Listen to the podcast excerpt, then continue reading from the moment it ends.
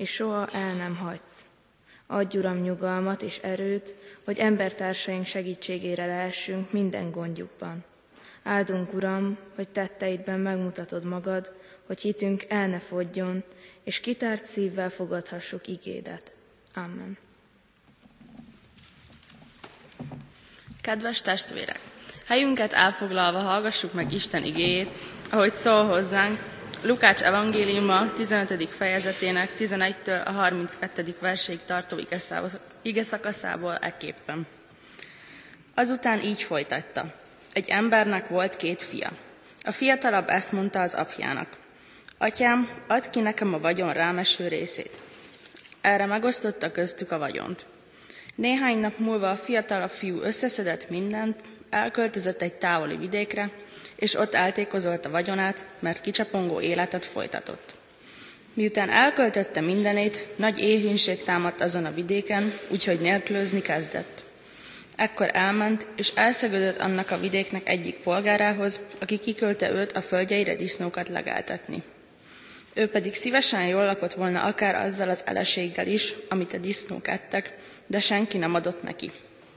Ekkor magába szállt, és ezt mondta. Az én apámnak hány vérese bővelkedik kenyérben, én pedig itt éhen halok. Útra kelek, elmegyek apámhoz, és azt mondom neki. Atyám, védkeztem az ég ellen és te ellened. Nem vagyok többé méltó arra, hogy fiadnak nevezzenek, tégy engem olyanná, mint béreseid közül egy. És útra kelve el is ment az apjához. Még távol volt, amikor apja meglátta őt, megszánta, elébe futott, nyakába borult és megcsókolta őt. A fiú ekkor így szólt hozzá. Atyám, védkeztem az ég ellen és te ellened, és nem vagyok méltó arra, hogy fiadnak nevezzenek. Az apa viszont ezt mondta szolgáinak. Hozzátok ki hamar a legszebb ruhát, és adjátok rá, húzzatok gyűrűt a kezére, és sarut a lábára. Azután hozzátok a hízott bolyút, és vágjátok le. Együnk és vigadjunk, mert az én fiam meghalt és feltámadott, elveszett és megtaláltatott. És vigadozni kezdtek. Az idősebb fiú pedig a mezőn volt, és amikor hazajövet közeledett a házhoz, hallotta a zenét és a táncot. Előhívott egy szolgát, és megtudakolta tőle, hogy mi történik itt. Mire a szolga így felelt. A testvéred jött meg, és apád levágatta a hízott borjút, mivel egészségben visszakapta őt. Ekkor az megharagudott, és nem akart bemenni.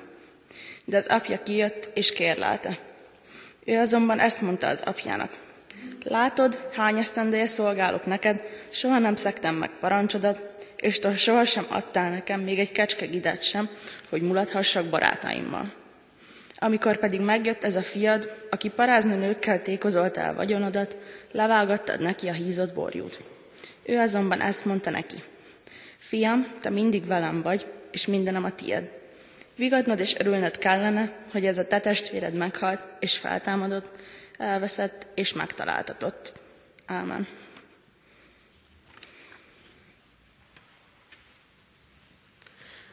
Sok szeretettel köszöntök mindenkit ezen a reggelen. Örülök, hogy így összegyűltünk, hogy együtt keressük az Isten akaratát.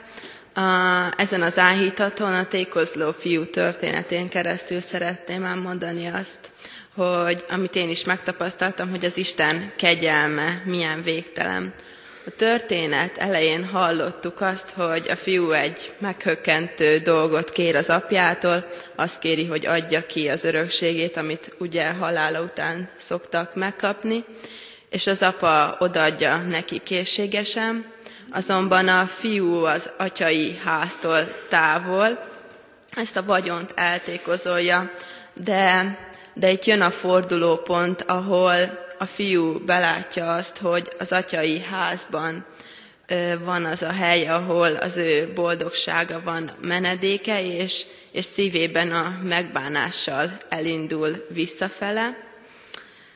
És, és olyan csodálatos az a rész, amikor azt olvassuk, hogy, hogy az apa a fia elé futott, még meg se várta, hogy megszólaljon, pedig előtte olvastuk, hogy, hogy eltervezi azt, hogy mit mondjon neki, hanem, hanem rögtön átkarolja, szeretetével körülveszi, megcsókolja. el tudom képzelni, hogy ez az apa minden nap kiment az udvarába azzal a reménységgel, hogy talán ma hazaérkezik a fiam, és, és hiszem azt, hogy, hogy Isten is így vár minket. Várja azt, hogy, hogy hozzá térjünk minden egyes nap, és, és hogy, hogy átölelhessen minket, és, és miután megvallottuk neki, hogy, hogy bűnösök vagyunk, akkor, akkor körül tudjon venni az ő szeretetével, és, és nem kellenek ehhez az üdvösségünkhöz az, hogy, hogy mindenféle cselekedettel bizonyítsuk azt, hogy mi jó emberek vagyunk, mert, mert amikor Isten előtt megvallottuk a bűneinket, akkor Jézus teste eltakarja mi bűneinket, és, és amikor a, a jó cselekedettekkel akarunk megfelelni, az olyan, mint hogyha Jézusnak a tökéletességét akarnánk felülmúlni. Természetesen ez nem arra kell, hogy késztessen, hogy akkor hátradőlünk a fotába, és várjuk azt, hogy majd üdvözöljünk, hanem, hanem az ebből fakadó hála, hogy, hogy Isten ennyire szeret minket, ez késztessen minket arra, hogy, hogy neki cselekedjünk. De fontos a sorrend, hogy, hogy a kegyelemből való szeretet buzdítson minket arra, hogy Istent szolgáljunk.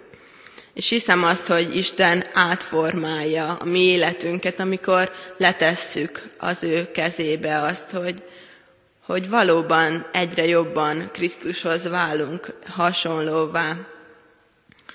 Az utóbbi napokban olvastam egy eléggé elgondolkodtató mondatot, amely kérdést, amely az volt, hogy mi az, ami a kereszténységet megkülönbözteti a többi vallástól. És azok az emberek, akik ott voltak ezen a megbeszélésem, felvetették azt, hogy, hogy az, hogy egy Istenünk van, vagy talán az, hogy az Isten ember alakot öltött, de ugye bár ez más vallásokban is megjelenik, és, és akkor mondta valaki, akinek a válaszával egyet tudok nagyon érteni, hogy, hogy a kegyelem az, hogy, hogy Isten, Isten elfogad minket úgy, ahogy vagyunk, a, amikor megvalljuk a bűneinket, és, és olyan csodálatos ez az érzés, amikor tényleg érezzük azt, hogy, hogy bár bűnösök vagyunk, de, de Isten teljes mértékben szeret minket, és, és Jézus halálán keresztül tökéletesnek lát. Mostanában kezdem ezt én is tanulni, mert, mert szeretem azt, hogy, hogyha van egy, akár egy szolgálati lehetőség felkérés, akkor rögtön arra igen mondjak, mert úgy gondolom azt, hogy hát ez egy jó dolog, akkor az biztos Istennek tetsző, és, és meg se kérdezem Istent, hogy, hogy Istenem, ezt te szeretnéd? Szeretnéd, hogy elmenjek ide meg oda, ezt és ezt tegyem? És, és valóban megmutatta azt, hogy, hogy nem, nem az kell, hogy folyton mindenre igent mondjak, hanem, hanem keressem az ő akaratát, hogy mi az, és, és több időt szenteljek arra, hogy imádkozzak, csendben legyek vele, hogy, hogy ő fel tudjon engem tölteni. Sajnos a mai világ az állandó megfelelést állít elénk, akár az iskolában, a jegyek terén, vagy a munkahelyen, hogy, hogy olyan pozíciónk legyen, és épp ezért nehéz elfogadnunk azt, hogy, hogy Isten nem, Istennek nem így kell megfelelni, hanem, hanem az ő kegyelme az, ami véget mi üdvözölhetünk, és arra hívlak most mindannyiótokat, hogy, hogy imádkozunk azért, hogy, hogy ez a kegyelem betöltsön minket, és, és valóban a Szentlélek vezessen minket az Isten útján, és, és hálásan kövessük az ő akaratát, és tegyük meg azt. Amen. Imádkozzunk.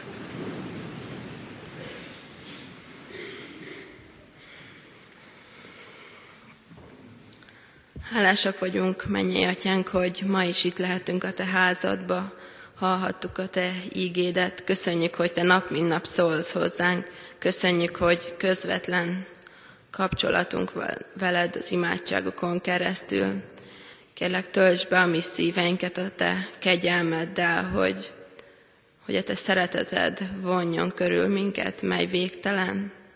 Kérlek, Szentlélek Isten, vezess minket a Te utadon, vezess, hogy valóban azon az úton járjunk, amit, amit Te, Atyám, nekünk megmutatsz, és kérlek, adj erőt ehhez a mindennapokba, amikor sokszor olyan nehéz, de köszönjük azokat a sok-sok örömöt, amit adsz nekünk. Áldott légy, Úr Jézus, hogy Te mindannyiunkért meghaltál a kereszten, és feltámadtál, hogy nekünk örök életünk legyen. Amen. Imádkozzunk, ahogy a mi Úrunk Jézus Krisztus tanított bennünket. Mi, Atyánk, aki a mennyekben vagy, szenteltessék meg a Te neved. Jöjjön el a Te országod, legyen meg a Te akaratod, amint a mennyben, úgy a földön is. Mindennapi kenyerünket add meg nékünk ma, és bocsáss meg védkeinket, miképpen mi is megbocsátunk az ellenünk védkezőknek. És ne vigy minket kísértésbe, de szabadíts meg a gonosztól, mert tiéd az ország, a hatalom és a dicsőség mindörökké. Amen. Fogadjuk Isten áldását, Istennek, Atyáknak szeretete, az Úr Jézus Krisztus kegyelme és a lélek közössége legyen és maradjon mindannyiótokkal. Amen. Foglaljunk helyet, testvérek, és hadd köszönjem meg a mai reggeli szolgálóknak a szolgálatát, Szabó Szonyának a bizonyságtételét, illetve a szolgáltát Kristofóri Dórinak és Lőrinc Patriciának. Befejezésül énekeljük a 165. dicséretünk utolsó, azaz 6. versét. 165. dicséretünk 6. verse így kezdődik. Jöjj és lakozz bennem, hadd legyen már itt len templomondás szívem, lelkem.